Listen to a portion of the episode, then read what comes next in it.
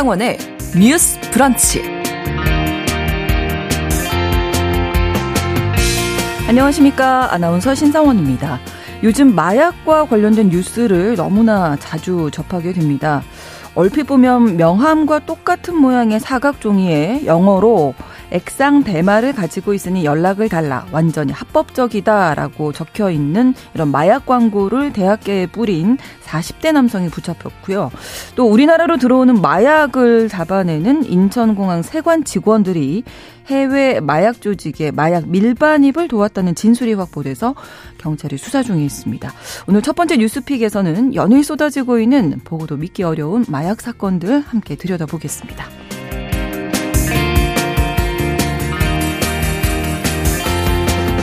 최근 여성가족부가 제32차 양육비 이행 심의위원회를 열어 양육비를 고의로 지급하지 않은 123명에 대해서 제재를 결정했습니다.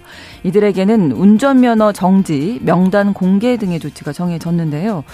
이렇게 제재하는 제도가 시행된 지 2년이 지남에 따라 양육비 지급 이행률도 조금씩 효과를 보고 있다고 정부는 밝히고 있습니다. 두 번째 뉴스픽에서는 지난주에 이어서 자기 자식에게 양육비를 주지 않는 이른바 나쁜 부모들에 대한 이야기 나눠보겠습니다. 10월 25일 수요일 신성원의 뉴스 브런치 문을 열겠습니다.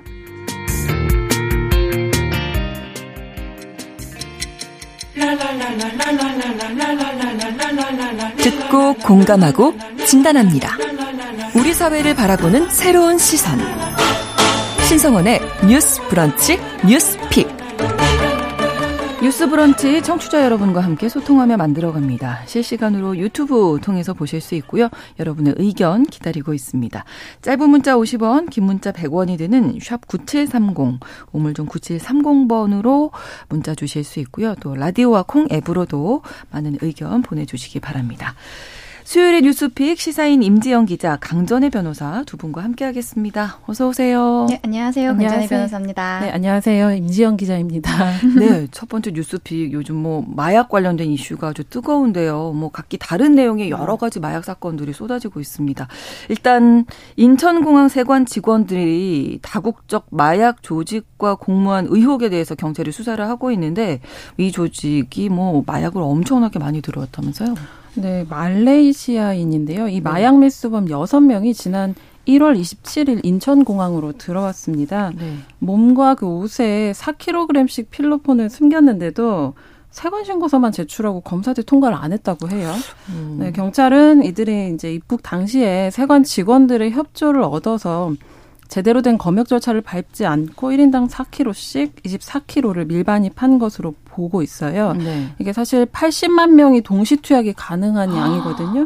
근데 한 차례도 당국의 아. 검색 절차가 없었던 거죠. 이상한 거죠. 네. 한국, 말레이시아, 음. 중국인으로 구성된 세계 마약 조직이 올해 1월부터 지난달까지 한국에 들여온 필로폰 74kg으로 보고 있는데요. 그중 일부라고 파악하고 있습니다. 네. 또이 조직이 2월 김해공항에서도 세 차례에 걸쳐서 18kg 필로폰을 들여온 것으로 파악하고 관련 수사도 하고 있습니다. 네, 그러니까 제대로 된 검역 절차를 밟지 않고 들어왔다부터 그렇죠. 이제 의심이 되는데 이게 인천공항 세관 직원들의 도움을 받았다 이런 의혹이 있는 거잖아요. 네, 구체적인 진술도 있습니다. 지난 1월에 그 당사자들이 입국 전에 현지 마약 총책에게 이런 네. 말을 들었다고 해요. 한국 세관이 너희들을 알아보고 빼낼 테니 걱정하지 않아도 된다. 이런 음. 취지의 말이었고요. 또 말레이시아에서 출국하기 전에 현지 총책이 사준 옷을 입고 전신 사진을 찍었고 이 사진이 한국 총책을 거쳐서 세관 직원들에게 전달될 것이다 이렇게 안내를 받았다고 진술한 것으로 알려져 있습니다. 네. 또 조직원 중 한 명은 구체적인 진술도 내놨는데 입국 당시에 검색대에서 조금 머뭇거리니까 이제 약속된 세관 직원이 빨리 지나가라는 신호를 줬다 이런 아, 내용입니다. 네. 아 이제 이 사람들은 인천공항 세관 현장 조사에서 세관 직원 세명이나 이렇게 특정을 했는데 네. 당시 자리를 비운 한 명도 있거든요. 네. 이한 명에 대해서도 사진을 보고서 일치하게 지목을 했다고 어. 그렇게 전해지고 있습니다. 자, 이 당사자들은 지금 부인을 하고 있다고 하는데, 예. 네, 네, 계속해서 혐의 부인하는 중이고요. 특히 네. 한 명은 그 사건이 있었던 날 당시 휴무였다고 해요. 그래서 근무표를 증거로 제시하면서 반박을 하고 있고요. 네. 경찰 관계자는 언론에 이런 지적하고 관련해서 물론 수사 과정에서 밝혀지겠지만 해당 직원이 현장에 있었다고 판단하고 있다 이렇게 밝히기도 음. 했다고 합니다. 네. 자, 일단 검거된 조직원들한테 상당히 구체적인 내용이 나왔거든요. 음. 네. 근데 이제 당사자들이 부인을 하고 있는 상황인 건데 어느 말이 맞는지 이제 수사를 통해서 밝혀지겠죠? 그 말레이시아에서 들어온 이제 본범들은 이제 어느 정도 자백을 하고 있는 건데 부인을 하고 있는 거는 인천공항에서 일을 하고 있는 대한민국 세관의 직원들, 공무원들인 거죠. 네. 이거가 지금 경찰에서 사실은 영장 청구가 있었는데 그게 검찰에서 그 다시 반려가 됐어요. 네. 왜냐하면 아까 말씀드린 것, 임 기자님 말씀 주셨지만 한 명은 그날이 휴무였다. 음. 이 스케줄표를 제출을 했거든요. 그래서 경찰에서는 보강하겠다라고 하는데 네. 이거는 어떻게 보면 경찰의 수사 기법에 관한 부분입니다. 음. 부인하고 있는 세관 직원들에 대해서는 네. 음, 언론 보도에 따르면 경찰은 일단 그 세관 직원 4명의 계좌 내역, 휴대전화, 세관의 폐쇄로 CCTV 등을 확보하기 위해서 보강 수사를 벌이겠다라고 하고 있는데 사진을 전달했다고 했잖아요. 네. 말레이시아에서 출국하기 전에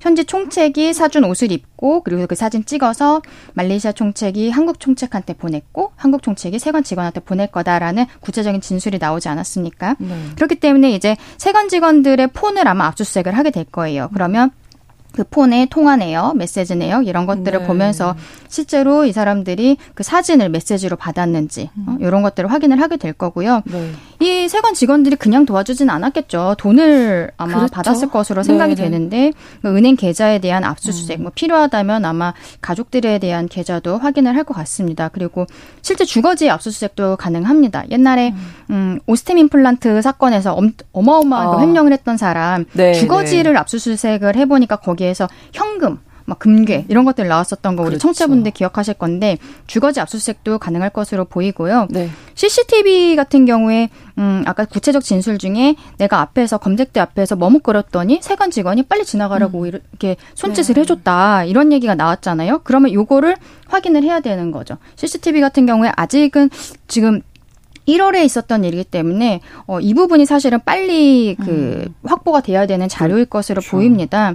공항 보안 검색대를 비추는 위치에 있는 거를 빨리 CCTV 내용을 확보를 해서 경찰이 이거를 어, 이제 증거로 확보를 해야 될 것 같고 나중에 소환 조사를 하게 되면은 아마 세관 직원들이 음, 거짓말 탐지기 조사도 사실 할 수 있거든요. 음. 근데 그거는 어, 이건 임의로 하는 거예요. 뭐 피의자가 하지 않겠다라고 하면 강제로 거짓말 탐지기를 할 수는 없습니다. 그렇죠. 한국 법에서는 하거든요. 네. 근데 보면은 억울해서 미치겠다 막 이러면서 내가 거짓말 탐지기 먼저 하겠어요라고 얘기하는 사람들도 가끔 있어요. 음. 변호사들은 맞기는 하는데.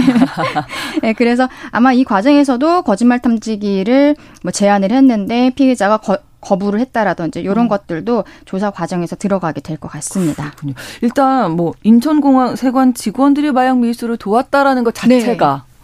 무슨 뭐 영화에나 나올 법한 얘기 그렇죠. 아닙니까? 그렇죠. 왜냐하면 이건 공무원이 함께 네. 들어가 있는 거기 때문에 더욱 더 충격이었는데요. 경찰은 이 사건에 대해서 특정범죄 가중처벌 등에 관한 법률 위반 그리고 마약류 관리법 위반 또 위계에 의한 공무집행방해 이렇게 혐의를 보고 음. 있습니다.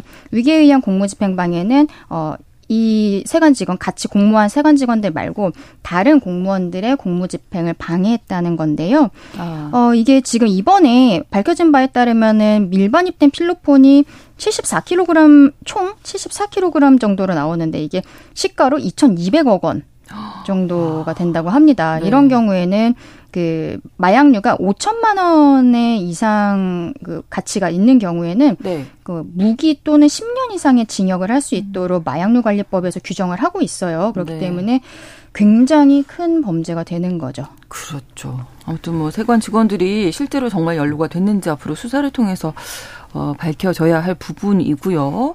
또 한 가지가 대학가에 마약 광고 종이가 발견됐다고 하는데 이게 얼핏 보면 명함 같다면서요? 네, 명함 크기 전단지였는데요. 지난 20일에 어, 서울 홍대 미대 건물에서 수상한 광고물이 발견이 됐습니다. 여기에 뭐라고 써 있었냐면 영문으로 적혀 있었어요. 영감이 필요한가? 아, 네, 그렇게 미대니까. 네네. 완전히 합법적인 액상 대마를 준비했으니 필요하면 연락하라는 내용이 또 적혀 있었다고 해요. 또 그 광고물 뒷면에 QR 코드가 있었는데 이거를 스캔하면 네. 텔레그램 대화창으로 자동 아. 연결이 되는 그런 걸로 알려졌습니다. 근데 네. 홍대뿐만이 아니라 건국대 예술문화회관 지하 주차장에서도 같은 광고물이 음. 유리창에 꽂혀 있는 게 발견이 됐어요. 해당 광고물에는 한 모금만 들이켜도 완전히 맛이 가게 할 수 있다는 문구로 이렇게 환각 효과를 설명하기도 어, 했고요. 네. 홍대 건국대에 이어서 가천대에서까지 액상 대마를 광고하는 그 광고가 발견이 됐다고 합니다. 네. 이 마약 광고를 뿌린 40대 남성이 잡혔는데 왜 그런 건가요? 이게 합법적인 네. 액상 대마라고 네, 한국에 그런 거는 없죠. 없죠. 네. 불법이죠, 다. 예. 네, 홍익대, 경국대 이런 대학 캠퍼스의 명함 형태의 마약 광고를 뿌린 40대 남성이 결국 경찰에 붙잡혔는데요. 네. 서울 광진 경찰서는 지난 23일에 그 피해자 A 씨를 주거지인 서울 송파구에서 긴급 체포했다라고 밝혔습니다. 네. 마약류 관련 관리법 위반이었습니다. 이 A 씨는 경찰 조사를 받았는데 여기에서 뭐라고 했냐면 생활비 마련을 목적으로 예술 전공 대학 학생들을 대상으로 마약 광고 명함을 배포해서 사기 범행을 하려고 했다라고 음. 진술을 했어요. 실제로 뭐 네, 실제로 마약은 뭐 없다 뭐라든지 이런 식으로 진술을 하려고 하는 것 같은데 또 이 A 씨 같은 경우에는 과거 마약류 관리법으로 전과가 있는 것으로도 아, 알려졌습니다. 그러면. 그리고 주거지에서 네. 그 어, 작은 용기에 담긴 액체가 있었다고요. 그걸 음. 압수리해서 경찰에서는 그 감정을 지금 의뢰한 상황이라고 합니다. 네. 그러니까 단순 사기만 있지는 않겠다고 예. 주장할 수 본인은 있죠. 본인은 이제 그거를 실제로 마약을 전달하려고 한 것까지는 아니다라고 주장을 하고 싶은 것 같은데 네. 이거는 명함을 뿌린다라는 것 자체가 이제 범죄 실행의 착수로 볼 수가 그렇죠. 있거든요. 그렇죠. 예. 그렇죠. 실제 네. 판매까지 이르지 못했다 해도 이렇게 음. 마약을 유통하려 한 게 맞으면은 마약류 관리법에 의해서 처벌을 받게 됩니다. 이거는 마약류 관리법에서 그 금지하고 있는 광고 행위라고 볼 수가 있는데 네. 이러한 그 금지되는 행위에 관한 정보를 표시, 광고의 공정화에 관한 법률에 정하는 방법으로 타인에게 널리 알리거나 제시하는 행위가 마약류 관리법에서 금지가 되어 있거든요. 네. 이것도 3년 이하의 징역, 3천만 원 이하의 벌금. 그러니까 마약을 광고하는 음. 것만으로도 3년 이하의 징역에 처 처해질 수가 있는 거예요. 예. 예. 그래서 지금 경찰 관계자는 이 A 씨에 대해서 구속영장을 신청할 예정이라고 합니다. 그래서 네. 범인 경위도 밝히고 범죄를 입증하기 위해서 뭐 최근에 행적 공범이 있는지 그래서 핸드폰 포렌식 같은 거 이런 것도 다각도로 수사하겠다라고 밝히고 있습니다. 네. 여기 이제 어제 국회 행안위 국정감사에서 지난 8월이었죠. 서울 용산에서 추락해서 사망한 경찰관의 마약 투약 문제가 또 지적이 됐었는데 이제 뭐 그런 거죠. 어떻게 경찰이 마약을 그렇죠. 투약할 수, 음. 왜 몰랐냐. 뭐 여러 가지 지적이 있었다면서요. 네, 마약 사범을 단속해야 될 경찰이 투약을 네. 한 사건 때문에 충격이었었는데요. 아, 지난 8월이었습니다. 서울 용산구 한 아파트에서 강원 경찰청 소속 한 경장이 추락해 숨지는 사건이 있었어요. 수사에 착수한 경찰은 이 경장이 속한 모임에서 집단 마약을 투약한 정황을 포착해서 수사를 확대하고 있습니다. 어제 강원경찰청 국정감사에서 이해식 더불어민주당 의원이 사망한 경찰관에게 엑스터시와 필로폰 등 네 가지 마약 성분이 검출됐다고 하는데 이 정도면 상당히 중증으로 보인다. 음. 주변 직원들이 전혀 눈치채지 못한 것이 믿을 수 없다. 이렇게 얘기를 음. 하면서 채용 과정에서 문제가 있었던 건 아닌지 어. 확인해야 될 뿐만 아니라 네. 만약 경찰 입직 후에 마약을 투여했다 투약했다면 더 심각한 문제라고 음, 그렇죠. 비판을 했고요. 네. 국민의힘 권성동 의원도 있을 수 없는 일이라는 전제를 달면서 경찰 특히 수사기관 종사자는 다른 공무원들과 달리 더 투명해야 국민의 신뢰를 얻을 수 있기 때문에 일정 일정 주기를 갖고 마약류 검사를 해야 한다 이런 얘기를 음. 하기도 했어요. 네. 네. 자, 그리고 올해 초에 뭐 많이들 기억하실 겁니다. 학원가에서 마약 음료를 또 학생들에게 집중력을 높여주는 음료다.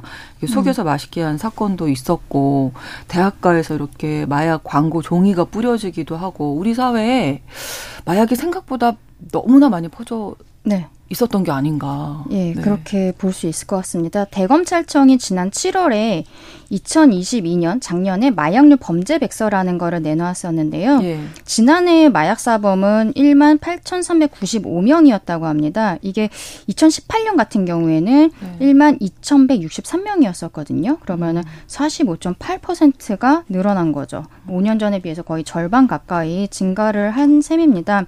주목할 부분은 30대 이하의 마약 사범인데 네. 30대 이하가 2018년에는 5,257명에서 2022년에는 1,988명으로 100% 넘게 급증을 아, 했어요. 그렇군요. 또 이제 문제는 어, 강남 학원가 얘기도 조금 아까 해주셨는데 네. 청소년의 마약범 증가 속도가 너무 높습니다. 10대 이하 마약사범은 2018년에 143명이었었거든요. 그런데 네. 5년 사이에 작년에는 481명이 됐어요. 어. 이게 236%가 증가한 수치입니다. 음, 지금 대검찰청에서 2023년 8월 그 올해 8월이죠. 여기에 월간 동향에 따르면 올해 1월부터 8월까지 단속된 마약 사범이 18,000명이 지금 남게, 넘게 나오는데 작년 같은 기간에 비해서도 48%가 증가한 수치예요. 그래서 이게 이 추세라면은 작년에 전체 단속 인원이 1만 8,395명이었는데 어. 올해는 3만 넘겠네요. 명을 넘길 것으로 네. 예, 예상을 하고 있습니다. 윤석열 정부는 출범할 때부터 마약과의 전쟁을 선포를 했었거든요. 네. 그, 그러면서 이제 올해 4월에는 대규모로 마약범죄 특별수사본부도 편성을 하고 6월에는 이것도 안 되겠다 해서 확대 개편까지 했습니다. 그런데 문제는 오늘 우리가 했었던 그 말레이시아 마약범들 사건 이것 이런 것들을 보면은 마약이 너무 쉽게 손에 들어갈 수 있는 거예요. 수요와 음. 공급이 모두 있는 거죠. 그렇죠. 필로폰 같은 경우에 국내사, 국내에서 가격이 소매가 기준으로 소매가 기준이란 표현이 좀 웃기기는 하는데요. 네. 네. 이게 1g당 60만 원 전후였는데 네. 이게 2010년 정도에는 100만 원 정도 했었다고 합니다. 거의 40%가 하락한 아. 수준이에요. 그러니까 아. 사람들의 접근성이 높아졌다라고 아, 볼수 있는 그만큼 또 수요가 예. 많다는 얘기도 되겠네요. 예, 이런 수치상으로도 굉장히 한국의 마약이 이제는 음. 더 이상 청정국이 아니다라는 것을 보여주고 있는 것 같습니다. 정말 특단의 조치가 필요하지 않을까. 네, 근데 이제 보면 젊은 층뿐만 아니라 전 세계적인 현상인 것 같아요. 음. 유엔 음. 마약범죄사무소가 있는데 2023년에 세계 마약 보고서를 냈거든요. 근데 전 세계 성인 인구 17명 중에 한 명은 2021년 기준 마약을 투약한 경험이 있다고 답을 했다고 하더라고요. 이게 음. 10년 전보다 23% 증가한 수치거든요. 음. 가장 흔한 게 이제 대마초고 암페타민, 코카인 이런 순서인데요. 어, 마약 소비 증가 이유가 단순하지 않지만 말씀하신 것처럼 가격 음. 하락이 가장 음. 크게 좀 보이는 것 같고 코로나 네. 팬데믹으로 이제 어, 몇 차례 이제 록다운 있었고 재택근무 많이 하고 집에서 있으면서 그게 늘어났다 이런 얘기도 있긴 하지만 네, 뭐 그 젊은 층이 많이 쓰는 대마초 같은 경우는 네. 팬데믹 때 오히려 소비가 줄었다 뭐 이런 얘기도 음. 있고요. 아. 근데 마약 가격이 전반적으로 낮아진 게 원인이라는 주장이 가장 설득력이 그렇군요. 있는 것 같아요. 스위스 네. 중독 협회 부회장도 어디 인터뷰에서 스위스에서 코카인이 요즘처럼 대용량으로 싼 값에 거래된 적이 없다고. 어. 네, 로잔 같은 스위스 서부 도시에서는 순도 높은 코카인 1g을 우리나라 돈으로 15,000원에 살 수 있다. 아. 이렇게 보도가 되고 있다고 하더라고요. 그러니까 한국 같은 경우도 이제 마약 사범 말씀하셨지만 네. 이제 관세청에서도 이제 마약류를 국경 반입 단계에서 적발하는 일을 하는데 네. 그 일평균 두 건, 건당 1kg에 가까운 마약 밀수가 일어나고 있다. 음. 이렇게 얘기를 하고 있거든요. 9월 말 현재 기준입니다. 그리고 건당 적발 중량이 3, 4분기를 보면은 2020년에 229g이었거든요. 근데 2023년에 거의 3배 넘는 수치예요. 985g이 적발이 음. 됐어요. 그래서 여행자 밀수의 급증세가 지속되고 있다는 음. 걸볼 수 있고요. 어, 특히 그 핸드캐리 같은 수화물을 통한 마약류 적발이 음. 전체 여행자 적발의 30% 수준을 차지하고 있어서 요즘에 여행들 많이 가기도 네, 하고 네. 하니까 이런 부분에 어, 그런 강화가 필요할 것 같습니다. 이거는 사실은 경찰에서 수사하는 과정에서 굉장히 힘든 게 있어요. 왜냐하면 아까도 그 대학가에다 명함 뿌렸던 네, 사건 네. 그것도 보면은 뒷면에 QR 코드를 그 핸드폰으로 찍었을 때 텔레그램으로 연결된다고 나왔잖아요. 음, 네. 텔레그램 같은 경우에는 한국에서 수사를 하는 게 굉장히 한계가 있습니다. 그렇죠. 예. 뭐 카카오톡이라든지 한국 내 이런 SNS 메신저와는 달리 해외의 그 저희 프로그램이기 때문에 네. 그 안에서 무슨 일이 있었는지에 대해서 우리가 그 회사 자체도 어 한국의 그 경찰 쪽에다가 자료를 전혀 주지를 않고 있어서 음. 어 이런 거는 이제 누구 하나를 잡아서 정말 줄줄이 잡지 않는 이상은 네. 텔레그램을 통해서 한 명 한명 이렇게 거래가 되는 부분을 잡기는 굉장히 어려운 게 있어서 아마 수사기관에서도 그 음. 부분이 좀 힘들 것으로 예상이 됩니다. 그리고 뭐 뉴스들 보면 신종 마약이 음. 또 네. 많이 늘어나고 있어서. 네, 제가 얼마 전에 뉴욕을 갔었는데 네. 그 길거리에 대마 냄새가 너무너무 심해요. 아, 모든 예, 뉴욕은 이제 대마가 합법입니다. 그래서 길거리에서 음. 사람들이 담배 피는 것처럼 대마를 길에서 피는데 그 매콤한 냄새가 처음에 이게 뭐지 했는데 음. 그 합법이 되니까 이제는 대마를 피우는 사람이 너무 많아졌다는 거죠. 근데 문제는 어 최근에 나온 뭐 연예인이라든지 뭐 네. 뭐큰 사건들을 보면은 대마 뭐 대마 합법에 대한 얘기는 계속 있습니다만 대마를 넘어서 그 다음에 어, 다음 단계의 마약으로 넘어간다는 거예요. 그 처음에는 뭐, 예를 들면 호기심에 시작을 예. 했는데, 그 다음에 더 이제. 예. 대마 거? 같은 경우에는 뭐, 넘어가고. 중독성이 오히려 담배보다 적다, 뭐 이런 얘기를 하면서 대마를 합법화하자는 음. 이야기들이 있기는 한데, 문제는 대마를 시작을 해서 그 다음에 다음 단계, 다음 단계로 그렇죠. 넘어가는 이런 마약이 점점 센 것으로 찾아가는 것들이 나오거든요. 그래서 최근에 나오는 마약에 단속된 뭐 연예인이나 이런 것들을 보면은 여러 종의 그 음. 마약이 검출되었다라고 나오는 게 그런 부분입니다. 네. 근데 마약이 그 호기심이 시작한다고도 하셨지만 사실은 타인에 의해서 시작하게 되는 어. 경우도 굉장히 많거든요. 그러니까 네. 누군가 몰래 나도 했을 모르게 때 이제 아. 흡입을 하면 이제 거기에 중독의 시작이기도 네. 하고 그러, 그런데 그런데요. 그래서 사실은 마약 중독 문제는 계속해서 그 처벌만큼이나 치료와 재활이 중요하다는 얘기들 나오고 있거든요. 한번 그렇게 음. 됐을 때 당황해서 어떻게 할 줄 모르거나 음. 이럴 때 도움을 청할 수 있잖아요. 그렇죠. 그렇게 되면 좀 더 심각한 그런 마약 중독 으로 가지 않을 수 있기 음. 때문에 약물 의존증이 병이고 또 환자에게 뭔가 처벌도 있겠지만 치료와 연결을 지원 해야 한다는 그런 음. 목소리들이 계속 있다는 거에 대해서 좀 전해드리고 싶었고요. 또 네. 최근에 우리가 손쉽게 마약을 구할 수 있는 거에 비해서는 언론 보도나 이런 데서 가장 크게 화제가 되는 건 여전히 연예인인 그렇죠. 것 같아요. 음. 이게 네. 아무래도 경찰에서도 뭔가 존재감을 드러내고 음. 약물 남용 방지 개몽을 하기 위해서 가장 좋은 그런 소재이기도 한데 근데 이제 그렇게 성공했던 사람들이 어떤 자리에서 추락하는 것을 보는 것 이거 자체가 음. 좀 엔터테인먼트로서 사람들의 처벌 감정을 좀 충족시키고 그러는 아. 부분이 있지 않나. 어떤 부분에서 연출일 수도 있는데 물론 기본적으로 잘못된 부분이 있기 때문에 우리가 그렇게 음. 음. 관심을 가지는 거겠지만요. 근데 네. 일반적으로 우리가 손쉽게 구할 수 있는 그 마약 중독 실태에 대해서 좀더 관심을 기울이고 현실적인 문제 네, 그런 부분들에 네. 조금 더 어, 알려지면 더 좋겠다는 생각을 해봅니다. 그렇습니다. 7098번 쓰시는 분께서 마약이 이제 10대부터 노년층까지 다양하게 퍼져 있네요. 또 가정 주부들에게도 퍼져 있어서 정말 무섭습니다 하셨는데 뭔가 정말 아, 특단의 대책 필요하지 않나 싶습니다. 첫 번째 뉴스픽 여기서 마무리하고요. 두 번째 뉴스픽은 이제 최근 정부가 양육비를 고의로 지급하지 않은 이른바 이 나쁜 부모에 대해서 출국 금지, 명단 공개 등의 조치를 결정을 했는데 제32차 양육비 이행 심의 위원회가 열렸네요. 네. 네. 어, 여기에서 양육비 채무 불이행 제재 대상자에 대한 조치들을 했습니다. 네.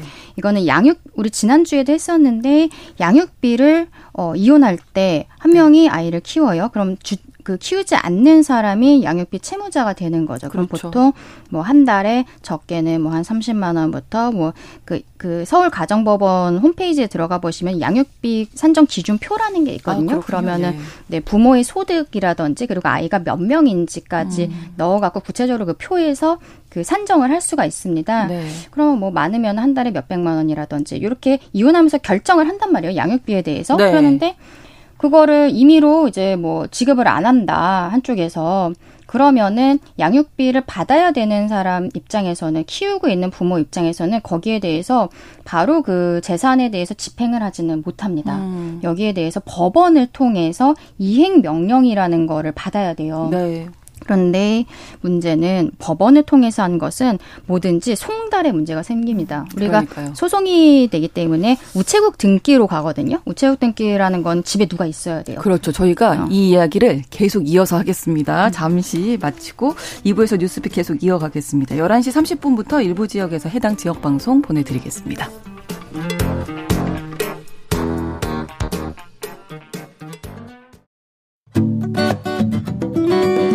여러분은 지금 KBS 1라디오 신성원의 뉴스 브런치를 함께하고 계십니다.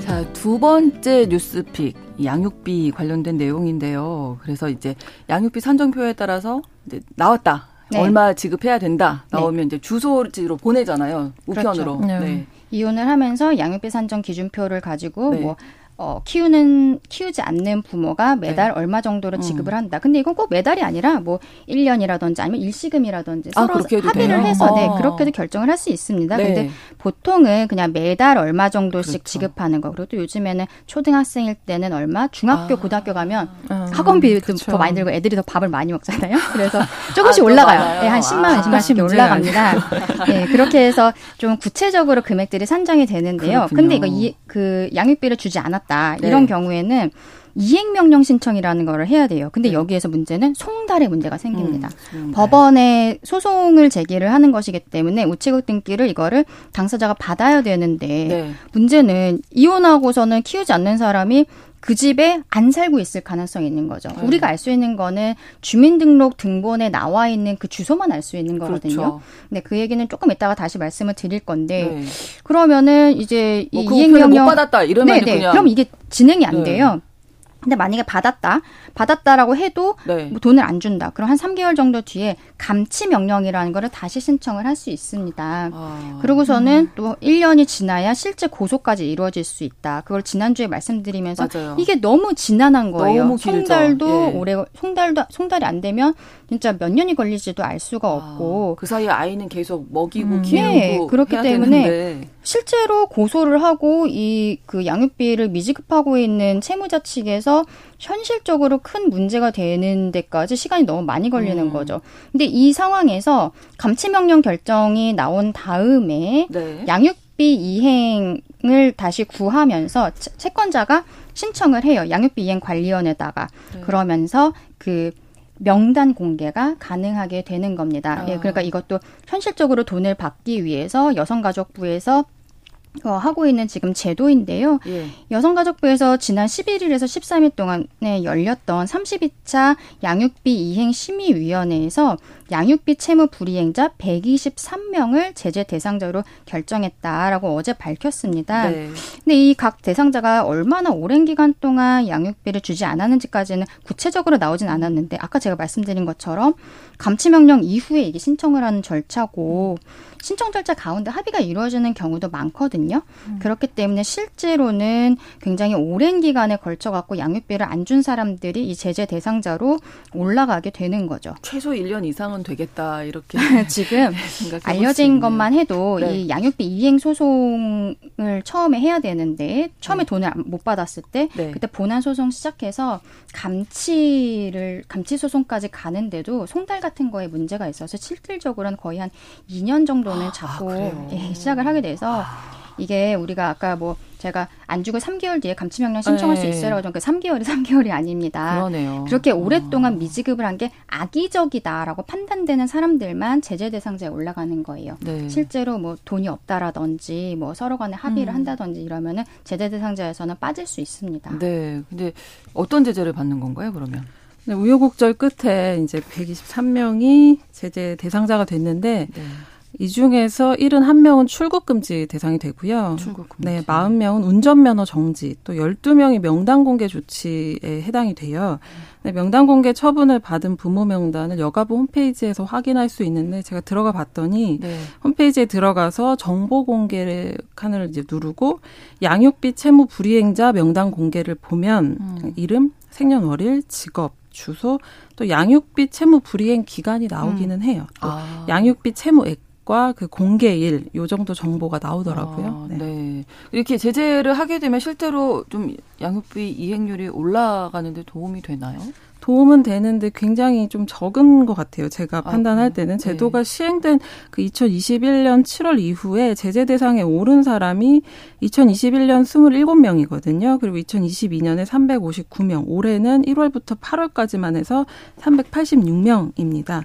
양육비 이행률이 2021년 36.6%에서 네. 2022년 39.8% 올해 42.4%로 음. 그러니까 제재 대상에 오른 사람이 막 늘어나는 거에 비해서 굉장히 소폭으로 음. 오르고 있어요. 네. 그리고 양육비 채무액을 전부 지급한 사람은 2022년 5명에서 올해 21명이거든요. 음. 일부 지급한 사람은 18명에서 올해 31명으로 증가하긴 했지만 늘긴 늘었지만 여전히 부족한 게 음. 아닌가 이런 수치인 것 같습니다. 네. 그러니까 이 음. 절차가 너무 까다로워서 이제 네. 법 양육비 관련된 법들이 지금 논의 중인 거잖아요. 네, 어쨌든 간소화해야 한다. 네. 이거는 양육비를 받는 사람 입장에서 이거를 실효성 있게 하기 해야 된다라는 이야기들은 계속 있었고, 그래서 오늘 말씀드린 운전면허 정지 처분이라든지 출국 금지 명단 공개 이것도 양육비 이행 확보 및 지원에 관한 법률이 제정됐을 때부터 있었던 게 아니에요. 아. 운전면허 정지 처분은 2020년에 신설이 된 규정이고요. 네. 출국 금지랑 명단 공개 같은 경우도 사실 2021 21년부터 있었던 일입니다. 음. 음. 그래서 조금 아까 우리가 통계를 말씀드릴 때도 21년부터의 통계에 대해서 말씀을 드린 건데 네. 지금 논의가 되고 있는 거는 어떤 거냐면은 일단 양육비 채무자 100명 중에서 95명꼴로 재산 보유 현황을 숨긴 것으로 드러나서 아. 이 재산 보유 현황에 대한 문제가 굉장히 지적이 되고 있습니다. 아, 어, 23일에 국회 여성가족위원회 소속 국민의힘 전주혜 의원이 여성가족부에서 받은 자료를 공개를 했는데요.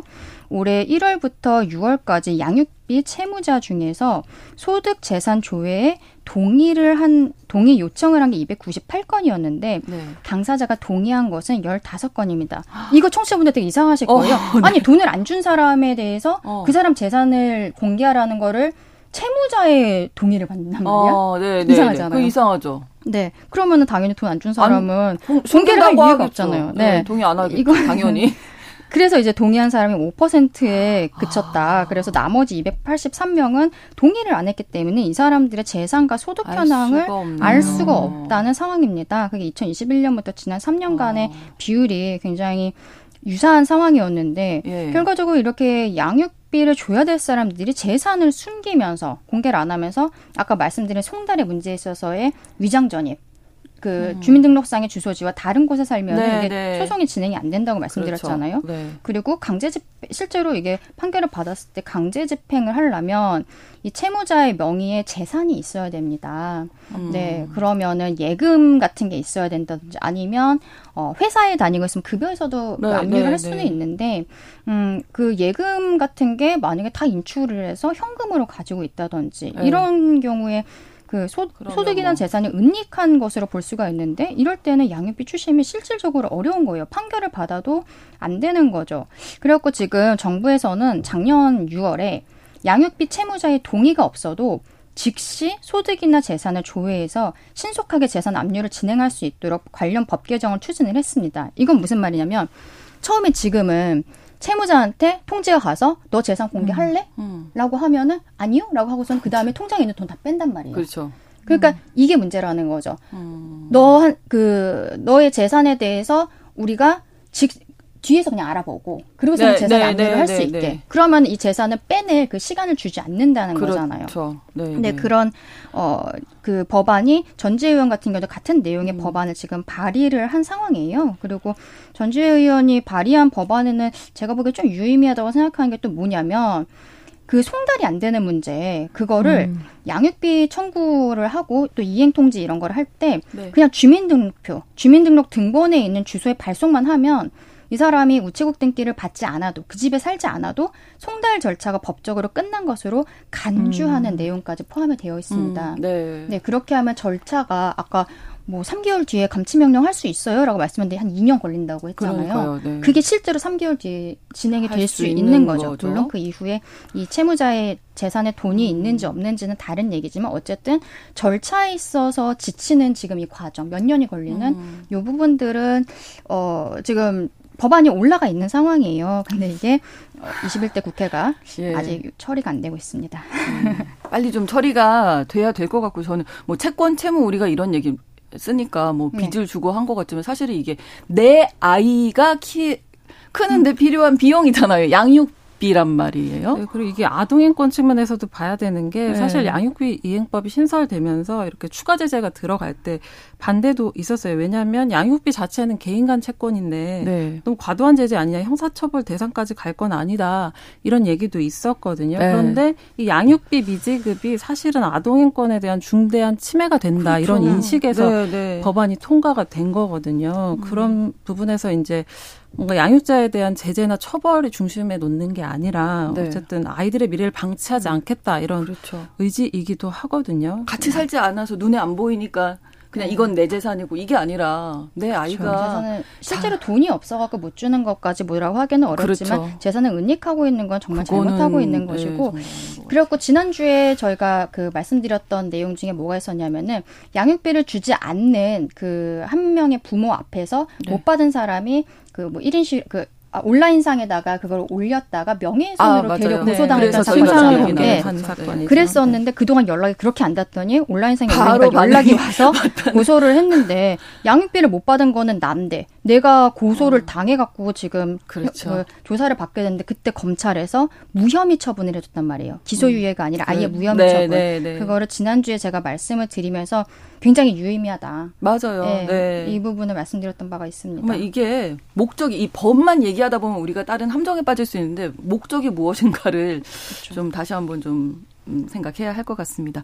수요일에 뉴스픽 여기서 마무리하겠습니다. 시사인 임지영 기자, 강전의 변호사 두 분과 함께했습니다. 고맙습니다. 네, 감사합니다. 고맙습니다. 신성원의 뉴스 브런치는 여러분과 함께합니다. 짧은 문자 50원, 긴 문자 100원이들은 9730. 무료인 콩앱과 일라디오 유튜브를 통해 참여해주세요.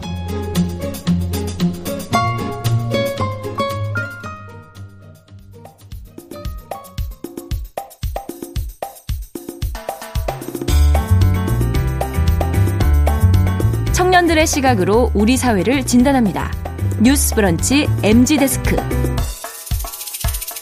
MZ세대의 고민과 이 시대를 살아가는 방법, 그리고 그들의 트렌드 듣는 시간입니다. MZ데스크 시작하는데요. 오늘도 대학내일 20대 연구소 이혜인 수석, MZ세대 트렌드를 쉽고 빠르게 전달하는 미디어 캐릿의 이시은 에디터 두 분과 함께 하겠습니다.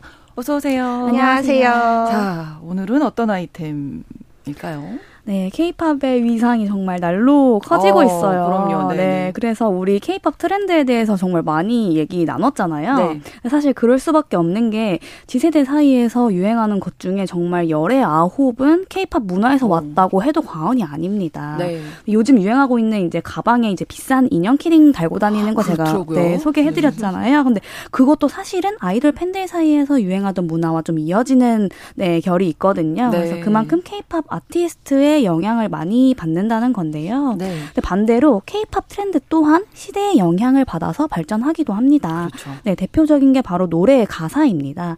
요즘 케이팝 노래 가사를 좀 살펴보면 네. 이전과는 좀 주제부터 분위기 그리고 음. 컨셉이나 단어 선택 같은 모든 것들이 좀 많이 달라졌는데요. 네, 오늘은 어, 요즘 Z세대가 듣는 음악은 또 뭐가 달라졌는지 음. 가사 변화를 통해서 함께 알려드리려고 합니다. 네, 그래서 저희가 음악도 좀 들으면서 같이 두 분이 이제 헤드폰을 다 쓰셨는데요. 케이팝 정말 뭐 세계적으로 사랑받 번 는 잖아요. 네, 지금. 맞습니다. 네. 현 케이팝 아티스트들이 정말 세계적으로 유명해지고도 음. 있습니다. 네. 뭐 BTS, 블랙핑크 사례만 보아도 정말 인기가 대단한데요. 네. 이제 글로벌 아티스트인 찰리 푸스, 콜드플레이, 레이디 가가, 셀레나 고메즈가 이 BTS와 블랙핑크와 콜라보를 그렇죠. 해서 같이 이렇게 음. 노래를 만들기도 하고요. 네. 미국의 전설적인 뮤지션인 나일 로저스가 아이돌 르세라핌 곡 작업에 참여해서 음. 화제가 되기도 했습니다. 예전에는 우리가 좀 해외 뮤지션들을 두고 동경의 대상으로 여기는 게 게좀 많았던 것 같아요. 우리랑 좀 다른 세계 맞아요. 사람들 이랬는데. 근데 이제는 반대로 케이팝 아티스트들을 음. 해외에서 먼저 찾는 현상들이 일어나고 있습니다. 네. 그래서 이 케이팝 아티스트들을 최전선에서 경험하고 있는 지세대가 좀 더 자부심을 느끼고 더 열광하고 이 문화를 더 많이 향유하는 것 같습니다. 네. 자, 그래서 저희가 오늘 본격적으로 가사에 대한 얘기를 저희 또 이거 좀 많이 체감했거든요. 어, 떤 네. 점들이 좀 많이 달라졌다고 두 분 보시는지. 어, 저는 먼저 흔한 사랑 노래가 좀 많이 없어진 그렇죠. 것 그렇죠. 네. 네. 우리 예전에 좀 잘 나갔던 아이돌 노래 가사 한번 살펴보면 네. 이제 많이들 아시는 핑클 노래를 좀 예로 들어볼 음. 수 있을 것 같아요. 네, 네. 핑클의 내, 내 남자친구에게라는 곡을 보면 이제 네. 뭐내 모든 걸 원한다면 너에게 주겠다. 또 기다려왔던 나의 사랑은 너를 위한 거다. 이제 이런 가사가 나오거든요. 예. 그래서 이렇게 사랑이 좀 전부인 것처럼. 네, 자, 잠깐 들어볼까요?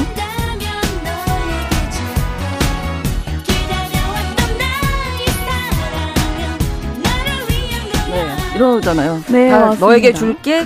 너를 위한 거야. 너를 위한 내가 거야. 중심이 아니라 그쵸. 너를 위한 거야. 그렇게 좀 사랑이 좀 음. 남녀 관계에 있어서 좀 전부인 것처럼 묘사가 음. 되고 있는데 사실 요즘에는 그보다 자기애를 중심으로 이야기하는 경우가 정말 많아졌거든요. 네. 네 아이브 요즘 잘 나가는 아이고, 아이돌. 네, 아이브. 저희 딸 때문에 네. 정말 다 외우잖아요. 네, 그 그분들의 이제 After Like라는 곡을 좀 아. 예로 들어보면 네. 뭐 이런 가사가 나와요. 뭐 내 장점이 뭔 줄 알아? 바로 솔직 한 거야 라는 음. 가사가 있고요. 네. 한번 또, 들어볼까요? After Like.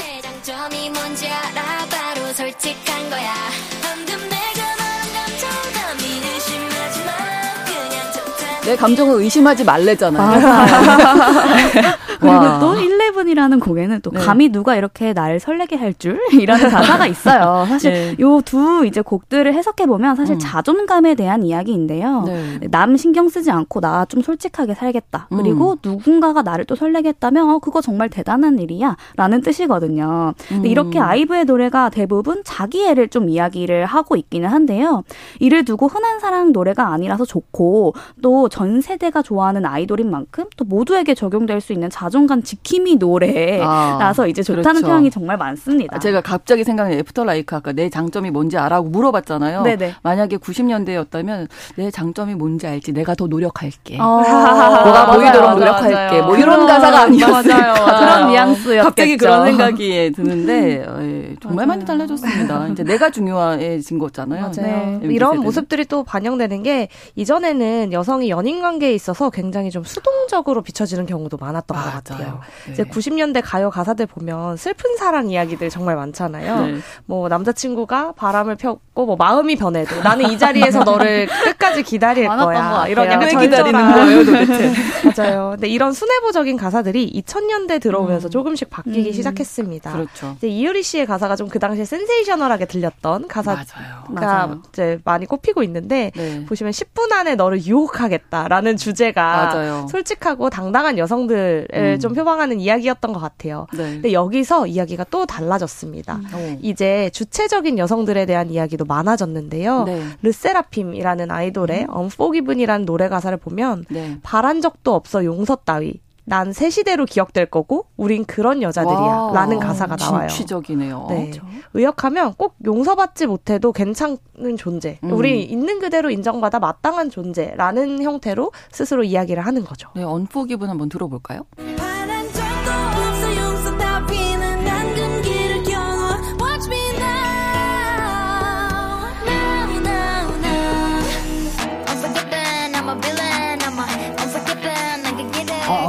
나 용서 안 받아도 돼. 괜찮아. 맞아요. 난 나대로 괜찮은 거야. 음. 와. 용서를 바라지 않았어, 우리. 네. 그럴 바에 나 빌런이야. 뭐 약간 이런, 약간 이런 가사예요. 예, 당당한 여성을 맞아요. 드러내는데, 네네. 와, 이렇게 달라졌군요. 맞습니다. 또 수동적인 여성에서 좀 당당한 여성으로 또 주체적인 존재로 발전하는 게 좀 느껴지는데요. 네. 또 나아가서 요즘은 또 굳이 남녀를 가른다라는 사실, 표현 사실 쓰지 않잖아요. 그렇죠. 네. 네. 남녀 평등에 대한 이야기가 좀 많아지면서 아이돌 가사 또한 남녀 양상 구도 구도가 사실은 사라지고 있다라고 해도 음. 과언이 아니에요. 네. 뭐 사랑 이야기를 만약 하고 싶다라면 남녀뿐만이 아니라 어떤 대상에게나 느낄 수 있는 사랑이라는 그 감정 자체에 아. 대해서 이야기하는 경우가 굉장히 많아졌고요. 예. 관련해서 엔터업계에서는 그 남녀로 꼭 굳이 나뉘는 가사는 없는지 또 특정 성별이 좀 주체적이지 못하게 이제 음. 묘사된 부분은 없는지 뭐 신곡을 낼 때 굉장히 체크를 많이 하는 편이라고 하더라고요. 네.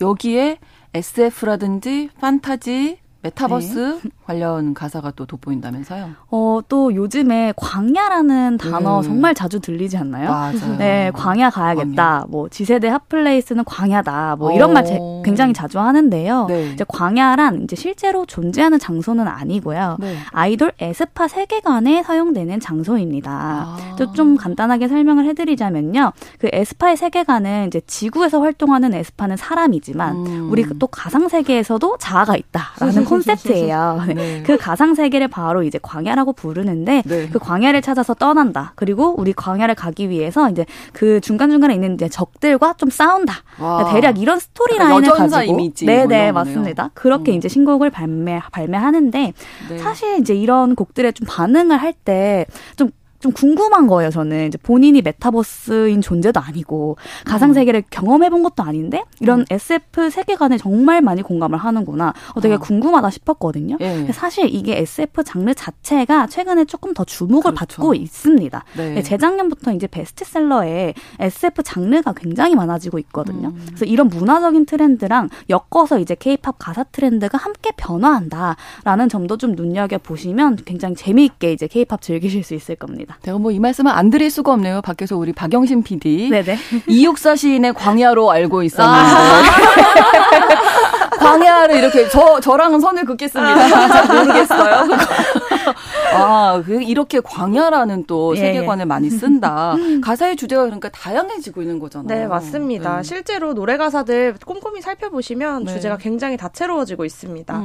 케이팝 음. 들으실 때 뭐 마피아 컨셉이라든지 네. 손오공이라든지 마치 영화를 좀 보는 듯한 그런 네. 재밌는 컨셉트가 많아요. 맞아요. 사실 이는 단순히 생각했을 때 뭐 아이돌의 수가 좀 늘어났기 때문에 다양하게 이제 좀 늘어났다라고 볼 수도 있는데요. 퍼포먼스를 다양하게 할 수 있죠. 네. 근데 웬만한 컨셉으로는 주목받을 수 없기 때문에 이제 음. 남들은 하지 않는 시도를 하는 경우도 많은 것 같습니다. 네. 저는 좀 그 와중에 이제 가장 좀 소개해드리고 싶었던 독특했던 컨셉이 네. 바로 ESG 관련 노래가 있었어요. 오, ESG? 네, 어떤 노래인지 좀 감이 잘 안 오실 것 같은데 네. 드림캐쳐라는 아이돌의 곡 중에 Maison이라는 노래가 있는데요. 네. 이제 전체 줄거리를 음. 쭉 보시면 환경 보호를 아. 잘 하자라는 가사 내용이에요. 네. 그러니까 매종이 집이라는 뜻이잖아요. 그렇죠, 그렇죠. 그게 전반적인 컨셉이 우리의 집인 지구를 지키자. 이런 오. 내용을 흘러갑니다. 그래서 사람들이 이런 컨셉의 아이돌은 처음이다. 환경 보호를 외치는 아이돌. 그러니까요. 네, 이러면서 신선하다는 반응이 많았어요. 한번 들어볼까요, 드림캐쳐의 노래?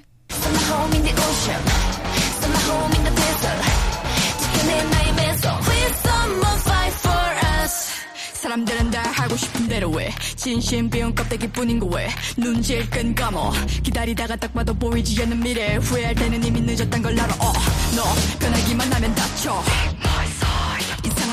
네, 이렇게 영어가 많이 들어가니까. 아, 맞아요. 그리고 영어로 나왔죠. 중간에 뭐 후회한다. 어. 하고 싶은 대로만 하면 후회한다가 어, 네. 우리 왜 지구 얘기할 때 맞아요. 미래를 위해서 음, 좀 이런 뭐 우리가 불편해도 네, 참아야 된다. 이런 내용들이라고 봐주시면 될 것 같습니다. 맞아요. 뭐 네. 지켜내마, 뭐 나의 뭐 Maison 이렇게 네. 설명하고 네, 네, 있었는데 뭐 실제로 사실 Z세대에 빼놓을 수 없는 특징 중 하나가 환경 보호에 관심 그렇죠. 많다는 거잖아요.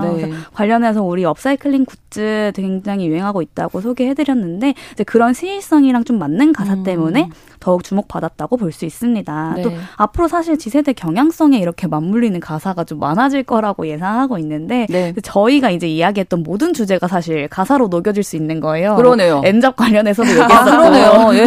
네, 반려동물 관련해서도 얘기했으니까 오. 이제 그런 내 주제에 또 곡이 나올지 한번 지켜보면 또 재밌을 것 같습니다. 예전에 사랑 이별 아니면 노래 가사 어 좀 이상하지 않아? 뭐 이런 음, 거였는데 그렇지 않고 지금 아까 말씀드린 대로 영어 가사도 또 많아지죠. 맞아요. 사실 해외 공연도 많이 하잖아요. 아이돌, 아이돌들이. 네. 사실 안 그래도 이번 주제 조사하면서 저희가 케이팝 아이돌 노래 쭉 살펴봤는데요. 네. 영어 비중이 정말 많이 늘었더라고요. 그렇죠. 그러니까 이전까지는 한글 가사가 대부분의 영어 가사가 이제 포인트가 되는 경우가 많았어요. 네. 근데 요즘에는 반대입니다.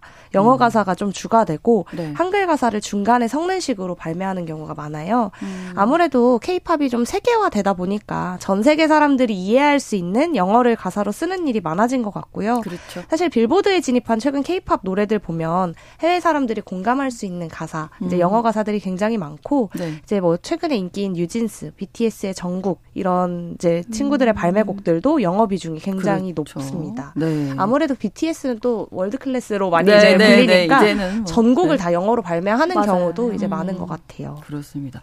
그래서 영어를 케이팝으로 배운다면서요? 영어 가사를 이렇게 많다 보니까? 저 이것도 너무 신기했는데요. 네. 우리 예전엔 영어 배울 때 사실 뭐 Let It Be 이런 팝송으로 팝송, 팝송. 배웠거든요. 근데 최근에는 케이팝으로 배우는 문화가 생긴 거예요. 맞아요. 근데 뭐 어학 학습 어. 브랜드에선 요즘 이제 음악 플랫폼이랑 협업을 해가지고 네. 뭐 케이팝 영어 가사를 한번 해석해보고 아니면 음. 반대로 한글 가사를 영어 가사로 바꿔보는 식으로 이제 그렇게 공부를 한다라고 하더라고요. 우리말에 정말 예쁜 단어들도 네. 많은데 그런 걸 좀 쓰면서 이런 것도 있고 이렇게 혼재되면 좋을 텐데요. 많이 아, 아쉬운 면도 있어요. 네네.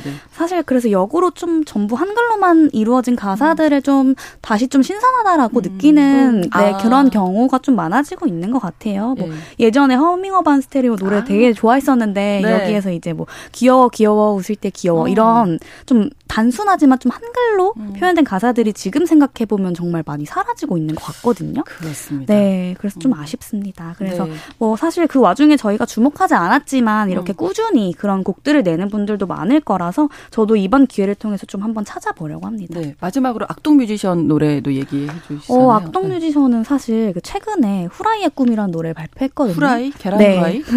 네, 맞아요. 맞아요, 맞아요. 아, 맞아요. 네, 맞습니다. 그래서 이제 가사를 보면 뭐 높은 모두 높은 곳을 우러러 볼 때 난 차라리 좀 후라이처럼 흘러갈래 뭐 이런 내용이 있거든요. 네. 그래서 요즘은 좀 이런 콘셉트에만 조금 치중되지 않는 이런 약간 감성적인 가사들이 좀 주목을 받고 있는데 음. 저는 그래서 되게 많이 공감이 됐던 것 같아요. 네, 아. 후라이로 이제 나의 이제 어떤 상태나 이런 것들을 좀 비 유해서 그리고 네. 요 노래 너무 재밌는 게 그동안 네. 있었던 뭐 네모의 꿈? 어?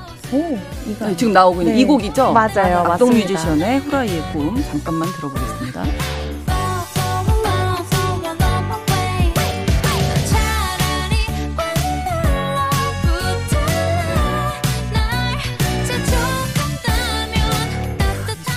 노래를 너무 잘하잖아요. 네, 너무 예쁜 목소리네요. 아, 요 네. 노래 좀 감상 포인트가 네. 그동안 한국 가요에 있었던 다양한 꿈들을 주제로 한 노래들 음, 있죠. 네모의 그렇죠. 꿈. 뭐 네, 요런 네, 네. 요런 가사들이 사이사이에 잘 나와요. 그래서 오. 한번 그거 찾아보시면서 들어보시면 좀더 네. 재밌으실 것 같아요. 네. 맞아요. 정말 가을에 또 노래 또 많이 들으실 텐데 이런 가사에도 집중해서 한번 들어보시면 어떨까 해서 같이 음악 들으면서 하니까 또 분위기 좋은데요. 또 너무 재밌는데.